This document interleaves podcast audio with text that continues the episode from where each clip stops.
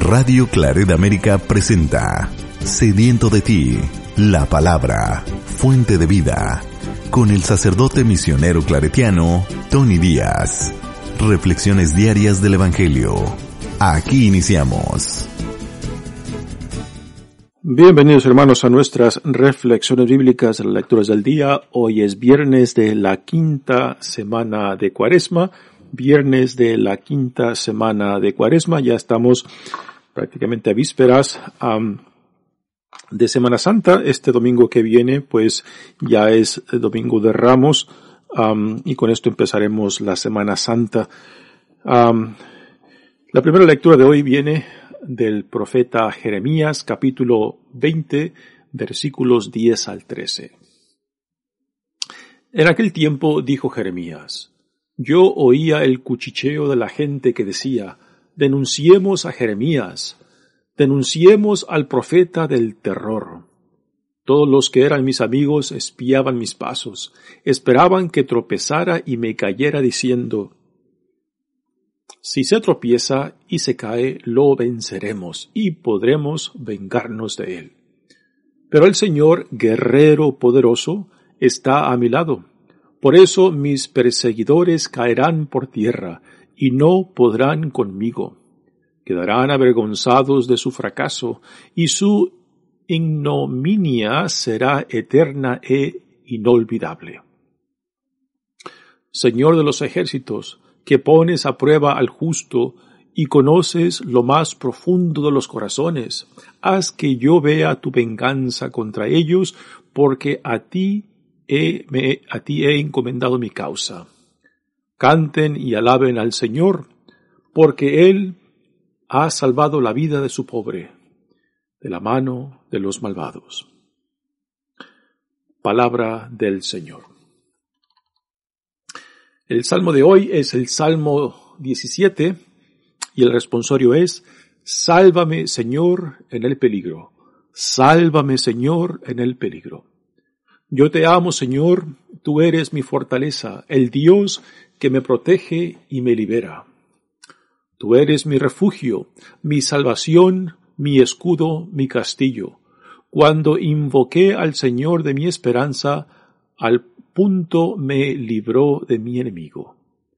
Olas mortales me cercaban, torrentes destructores me envolvían, me alcanzaban las redes del abismo, y me ataban los, los lazos de la muerte.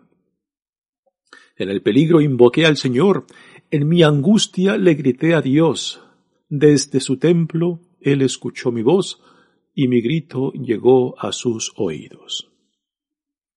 Sálvame, Señor, en el peligro. El Evangelio de hoy viene de Juan, capítulo 10, versículos 31 al 42.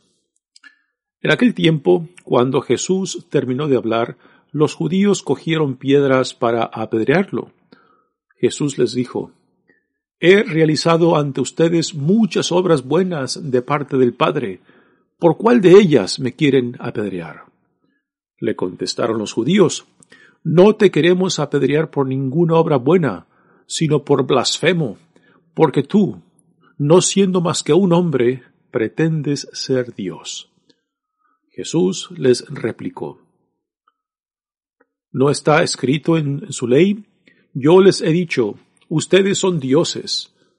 Ahora bien, si ahí se llama dioses a quienes fue dirigida la palabra de Dios y la escritura no puede equivocarse, ¿cómo es que a mí, a quien el Padre me consagró y envió al mundo, me llaman blasfemo, porque he dicho, soy hijo de Dios?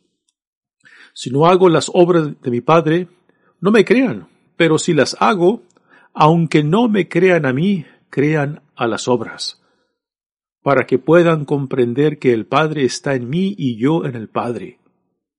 Trataron entonces de apoderarse de él, pero se les escapó de las manos. Luego, regresó Jesús al otro lado del Jordán, al lugar donde Juan había bautizado, en un principio y se quedó allí. Muchos acudieron a él y decían, Juan no hizo ningún signo, pero todo lo que Juan decía de éste, era verdad, y muchos creyeron en él allí. Palabra del Señor. Demos comienzo a nuestra reflexión de las lecturas del día. Como dije al principio, ya estamos a vísperas de la Semana Santa. Este domingo que viene, pues ya es eh, domingo de Ramos y con la cual empezamos la Semana Santa. Tenemos ahora la primera lectura al profeta Jeremías. y en el profeta Jeremías, pues tenemos un, yo creo que un ejemplo de aquellos que son llamados por Dios y son llamados a ser signos de contradicción. Y la pregunta, pues, ¿cómo es que hemos de vivir eh, cuando Dios nos llama y somos signos de contradicción y de persecución? Ah, si podemos realmente hacer paz ah, con, con esa vocación, con ese llamado que, Dios, nos da. no que uno quiera buscarse el problema, no que simplemente uno quiera ser signo de contradicción por serlo, sino que cuando uno eh, se convierte en un signo de contradicción, pues uno se identifica con aquel que lo ha llamado y para poder no solamente soportar y, no, y también llevar a cabo la misión que Dios nos ha encomendado, pues al estilo de Jeremías y al estilo de Jesús mismo, pues tenemos que poner la vista fija, fija en aquel que nos ha llamado, porque es lo que el profeta Jeremías nos modela, porque a pesar de la persecución, y a pesar de ser ser el portavoz de Dios, pues tiene que sufrir. ¿Y cómo es que ha de aguantar Jeremías, Jeremías, este, esta situación de persecución, de sufrimiento y de acoso, no? Pues lo hace poniendo su vista en Dios, su confianza en Dios, y eso a últimas es lo que lo saca adelante, ¿no? esto, esto será también el ejemplo uh, de que Jesús. Jesús nos pondrá también um, más adelante y nos enseñará también cómo ser fiel a la vocación que Dios nos, nos da, poniendo los ojos en aquel que nos ha llamado. Y dice la primera lectura de hoy. En aquel tiempo dijo Jeremías, yo oía el cuchicheo de la gente que decía, denunciemos a Jeremías, denunciemos al profeta del terror. Esto nos debe de recordar también el cuchicheo los murmuros de la gente en torno a Jesús, cuando también tramaban a plantearle trabas y para que lo hicieran caer para poder acusarlo, ¿no? Pues aquí igualmente Jeremías, Jeremías está viviendo en carne propia este es el ser signo de contradicción al mismo pueblo que Dios lo ha enviado. Pues yo imagino que ha de ser una, una situación muy difícil, ¿no? Una situación que yo creo que la mayoría de nosotros no conocemos, de que siendo mandado por Dios, al mismo pueblo a quien nos manda, pues nos rechaza, ¿no? Y, y es muy fácil eh, pensar, ¿no? De que cuando uno eh, se siente rechazado, que cuando uno se siente perseguido, pues se lo tome como personal, pero los profetas nos, nos recuerdan que no es a uno a quien están rechazando, no es a uno a quien están persiguiendo es a quien es aquel a quien representamos, es aquel a quien representa el profeta a quien están rechazando, ¿no? Y teniendo esto en cuenta, pues no tomárselo como personal, ah, sino como parte de la vocación a la cual Dios nos llama, pues yo creo que es una forma de poder no simplemente identificarse con la vocación, sino también ser fiel a la vocación en medio de la persecución, de no, de no pensar de que es a mí a quien rechazan, de que no es a mí a quien persigue, sino a, sino aquel a quien uno representa, a quien el profeta representa, ¿no? Y esto es lo que Jeremías aquí nos está modelando. Dice, todos los que eran mis amigos espiaban mis pasos, esperaban que tropezara y me cayera diciendo, si se tropieza y se cae, lo venceremos y podremos vengarnos de él, ¿no? Eh, nuevamente, esto nos debe de recordar igualmente la experiencia misma de Jesús, como los escribas, fariseos y otros líderes religiosos, pues tramaban eh, plantearle a Jesús trampas para hacerlo caer y así poder acusarlo y así poder condenarlo. Pero el Señor, guerrero y poderoso, está a mi lado, dice Jeremías, ¿no? Aquí es Jeremías nos está modelando que él, él a pesar de esta persecución, pues él pone no solamente su confianza, sino su vista fija en aquel que lo llama. Y es así como Jeremías puede mantenerse fiel aún en medio de la persecución. Por eso mis perseguidos caerán por tierra y no podrán conmigo. Quedarán avergonzados de su fracaso y su ignominia será eterna e inolvidable. Continúa Jeremías diciendo, Señor de los ejércitos, que pones a prueba al justo y conoces lo más profundo de los corazones, haz que yo vea tu venganza contra ellos, porque a ti he encomendado mi causa. Canten y alaben al Señor, porque Él ha salvado la vida de su pobre de la mano de los malvados. Aquí cuando sale la palabra pobre, eh, lo que Jeremías ah, se está haciendo referencia es a los que, al pobre que, que es el justo, el, justo que se identifica con la voluntad de Dios, el justo que se identifica con la justicia misma de Dios.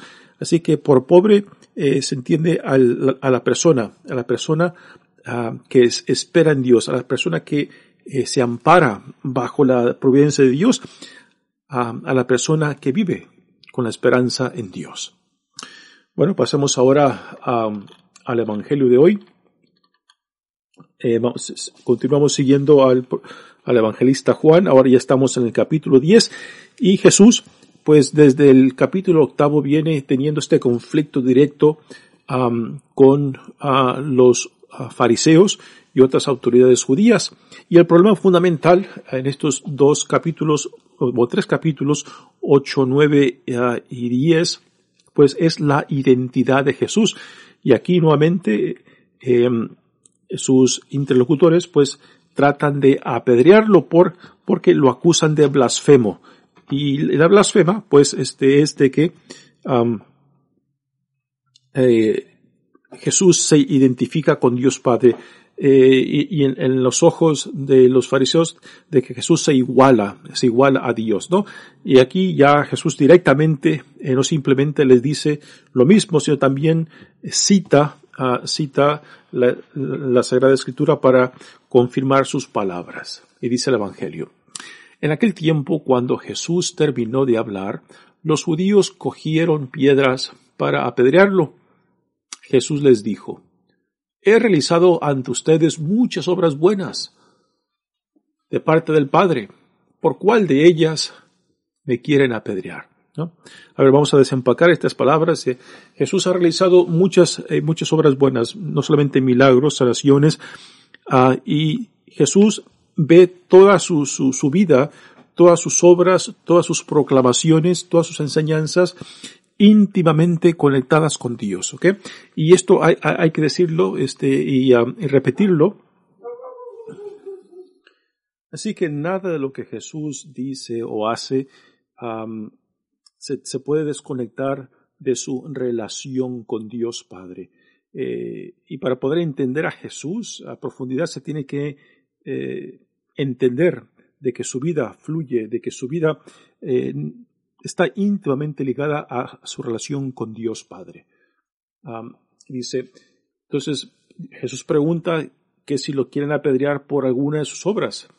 Y es aquí donde ya viene eh, más ah, clara la intención de, de aquellos que quieren apedrearlo, que quieren matarlo.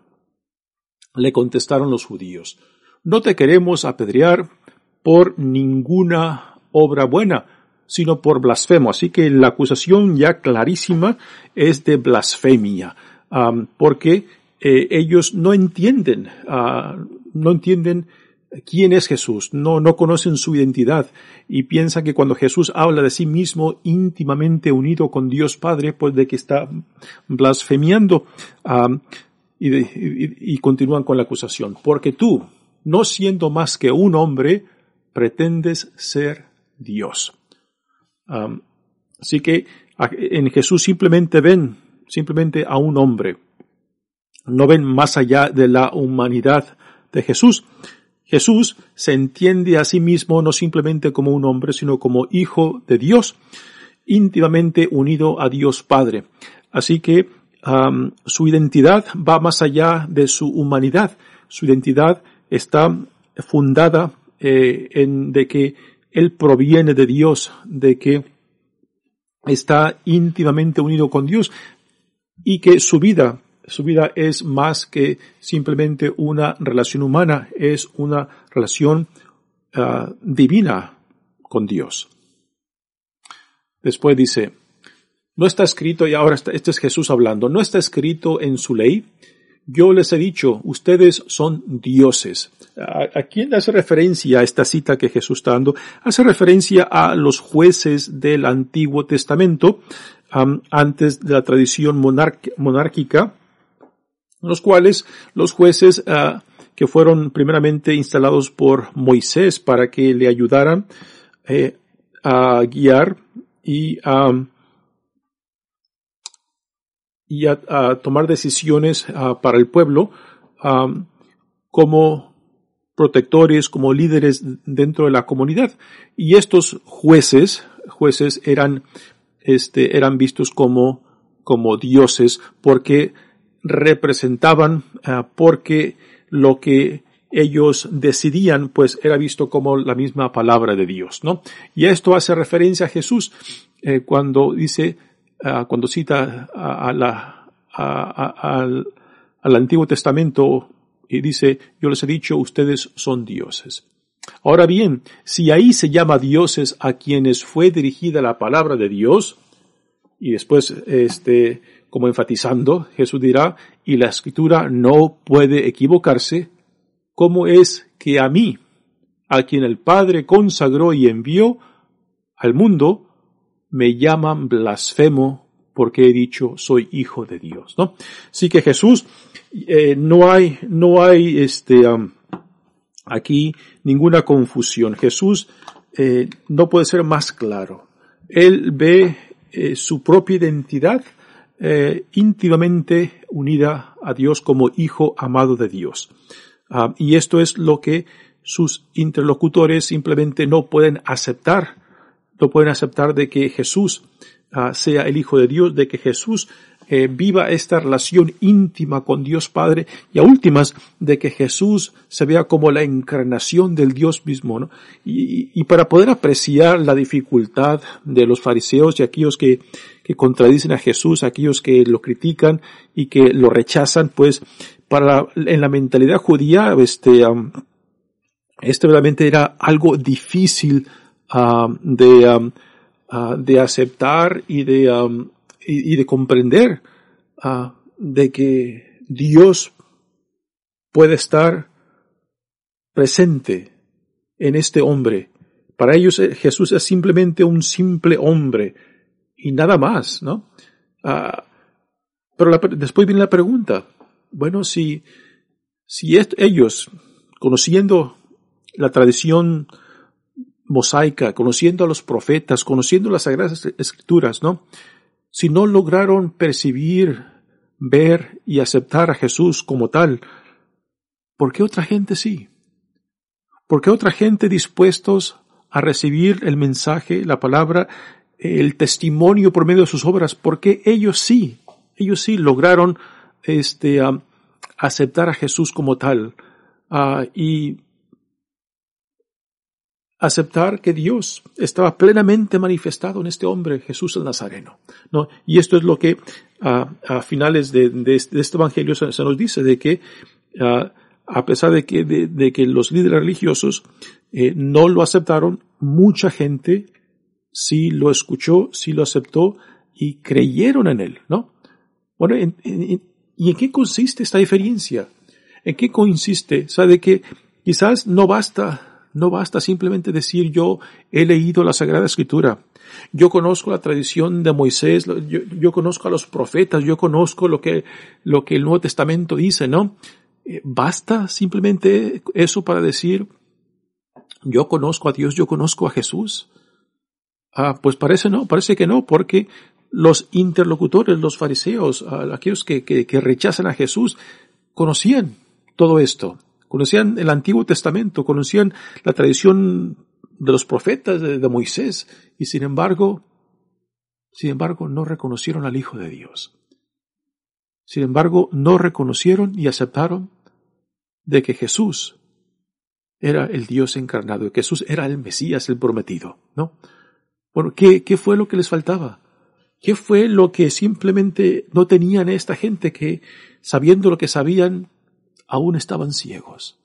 Porque esa pregunta también se nos, hace a nosotros, ¿no?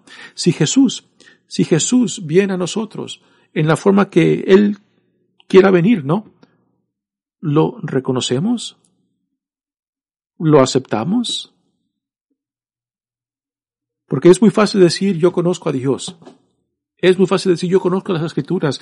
Es muy fácil decir yo, yo tengo una noción de cómo Dios está, se hace presente, cómo Dios nos llama, cómo Dios viene a nosotros, ¿no?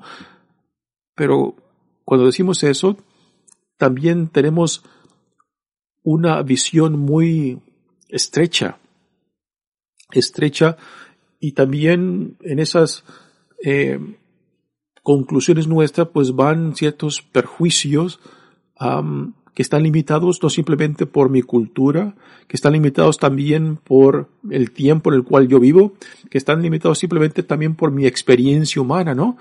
Y, y, decir de que yo conozco a Dios, yo conozco cómo Dios viene, eh, y llegar a, llegar a esas conclusiones, pues a veces eh, quizás queremos ah, aparentar más de lo que realmente sabemos, ¿no? Y quizás esto nos debe de recordar de que hemos de, de hablar de Dios con mucha humildad, de, no pretender hablar de hablar de algo que quizás no conozco, de no pretender de, de, de, de hablar de Dios cuando quizás lo que yo conozco de Dios quizás no encaja o no va con la forma en que Dios se ha manifestado, la forma que Dios se ha revelado en el pasado y cómo Dios se revela hoy en día. A veces eh, se nos hace muy fácil juzgar a los fariseos, se nos hace muy fácil juzgar a, todos aquellos que criticaron a Jesús, que rechazaron a Jesús, ¿no? Y quizás hoy en día nosotros podemos decir, si yo hubiera estado entre ellos, yo no lo hubiera rechazado. Si yo hubiera estado entre ellos, quizás yo no lo hubiera, yo no hubiera cerrado los ojos ni el corazón,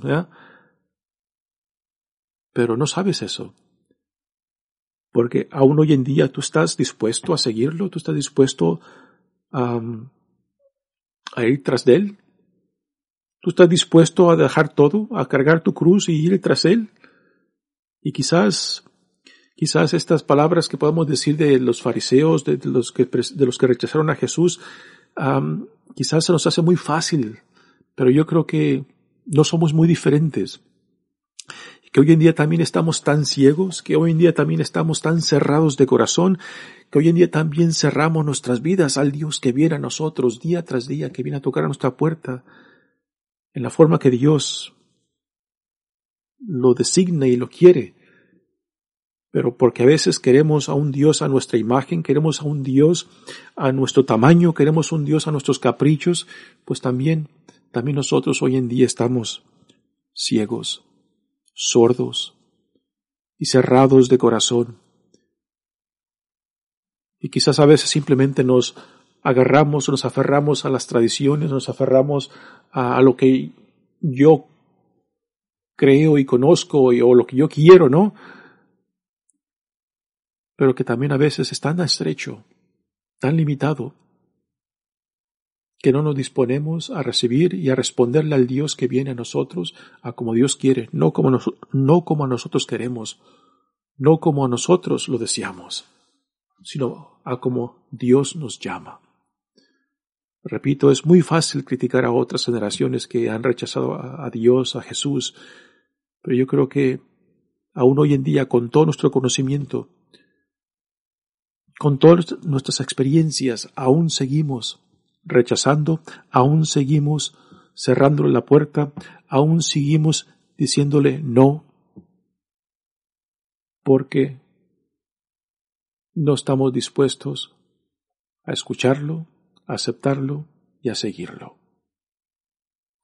Esto nos debe de mover el corazón y quizás nos debe llevar a, una humildad, ¿no? De reconocer de que también hoy en día no basta decir simplemente yo creo, yo, yo confío, yo te amo, porque también hoy en día este mismo Jesús que viene a nosotros también también se nos va, también se nos esconde porque no estamos dispuestos a recibirlo. No estamos dispuestos a seguirlo y no estamos dispuestos a comprometerlos hacia donde Él nos llama. Después dice Jesús, soy hijo de Dios, si no hago las obras de mi Padre, no me crean, pero si las hago, aunque no me crean a mí, crean a las obras para que puedan comprender que el Padre está en mí y yo en el Padre. Esto nos debe también eh, poner la siguiente pregunta, ¿no? Eh, si vienen, si hay gente en torno a nosotros, si hay gente en nuestros tiempos, si hay gente en nuestra generación que viene y nos habla acerca de Dios y quizás no es de nuestra misma comunidad, aún de, de nuestra misma fe, este, pero sin embargo sus obras manifiestan amor, caridad, compasión. ¿Qué hemos de hacer con eso? ¿Las obras que ellos hagan tienen validez? ¿Las obras que ellos nos muestran? Yo hago esta pregunta porque um, eh, yo pasé cinco años uh, de misionero en Corea del Sur, ¿no? Um, y algunas de las, experiencias que tuve allá fueron muy significativas. Eh, por ejemplo, eh, bueno, Corea en, este, en, su mayoría son, son budistas, ¿no?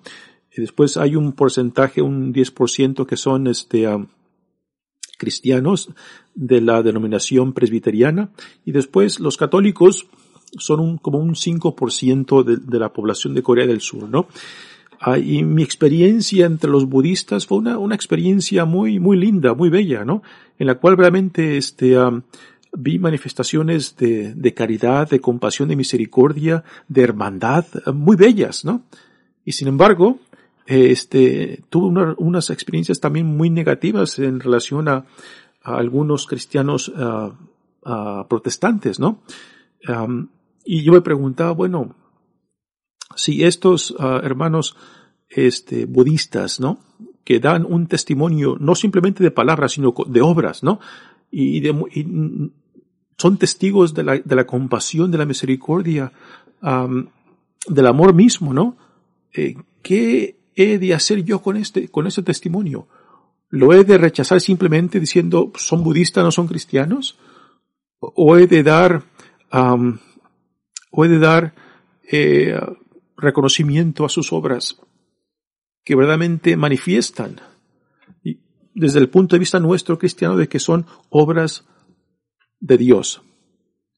Porque donde quiera que exista el amor, donde quiera que exista la compasión, la misericordia, ahí está Dios. Entonces cuando Jesús dice, le, dice a sus interlocutores.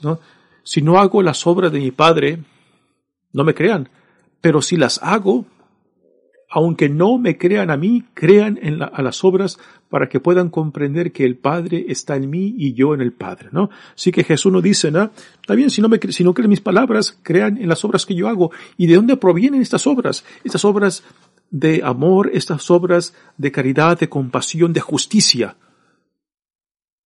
Si no vienen de Dios, entonces ¿de dónde, de dónde vienen? Y regresando al ejemplo que, que les doy de mi experiencia en Corea del Sur, pues si el testimonio que otros hermanos que no, que no son cristianos, que son musulmanes, que son judíos, que son budistas, que son hindús, pero que dan un testimonio de amor, de compasión, de misericordia, ¿es simplemente de ignorarlas o de no reconocerlas porque no son cristianos? ¿O he de también de reconocer de que donde esté, donde exista el amor, la compasión, la misericordia, la justicia, ahí está manifestado Dios. O sea, para mí estas palabras de Jesús este, me da mucho a qué pensar y me da mucho este, a qué reflexionar este, en dónde yo he de percibir, dónde yo he de reconocer, dónde yo he de, de apreciar la presencia de Dios cuando uno ve eh, eh, manifestaciones, ejemplos, testimonios de amor, de compasión, de misericordia, de justicia, ¿no? Dice, el Evangelio trataron entonces de apoderarse de él, pero él se les escapó de las manos, ¿no?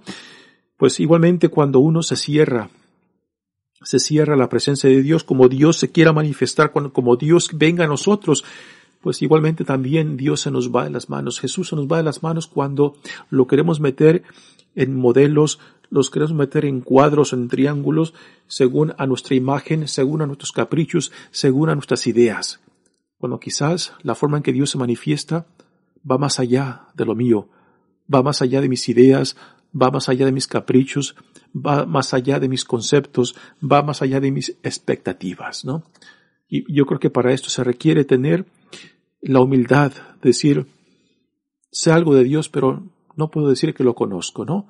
Y por eso, estar constantemente dispuesto, dispuesto a la presencia de Dios, venga como Dios venga, se manifieste como Dios se manifieste, se revele como Dios se revele a nosotros.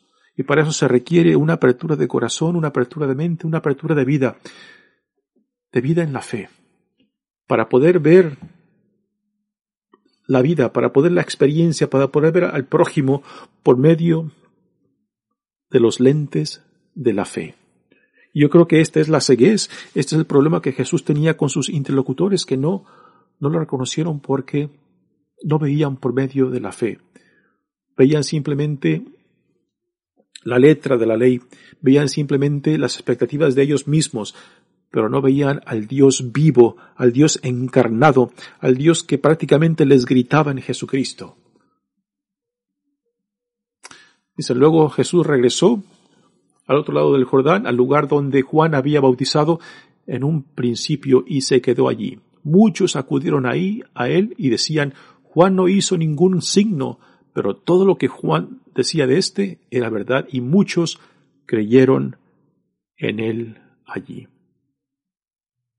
Muchos creyeron. ¿Quiénes fueron aquellos que creyeron en Él? Aquellos que creyeron en Él, imagino que han de ser aquellos que tenían el corazón abierto, la mente abierta, la vida abierta a Dios, a la presencia de Dios, a la inspiración de Dios. Si Dios viene a ti hoy en día, si Dios viene a nosotros hoy en día, ¿lo reconocemos? Y si lo reconocemos, ¿Lo aceptamos? Y si lo aceptamos, ¿le respondemos? ¿O lo queremos meter en cajitas? ¿Lo queremos meter en mis ideas? ¿Lo queremos meter en mis expectativas? Pues yo creo que este Evangelio nos da muchas preguntas. Preguntas que nos debe llamar, llevar a la humildad. De decir, Señor, ábreme los ojos, ábreme el corazón, ábreme mi vida para percibir tu presencia. Dame la fe y la gracia para poder recibirte y tu espíritu para poder responderte. Mi nombre es Padre Tony Díaz, misionero claretiano, hermanos. Ya estamos a vísperas de la Semana Santa. Que Dios nos siga bendiciendo y guiando para entrar a esta, a esta semana de bendición, que Dios nos da su misma esencia en la muerte y resurrección de nuestro Señor Jesucristo. Que Dios los bendiga. Radio Claret América presentó Sediento de ti, la palabra. Fuente de vida. Sus comentarios son importantes. Contáctenos en radioclaredamerica.gmail.com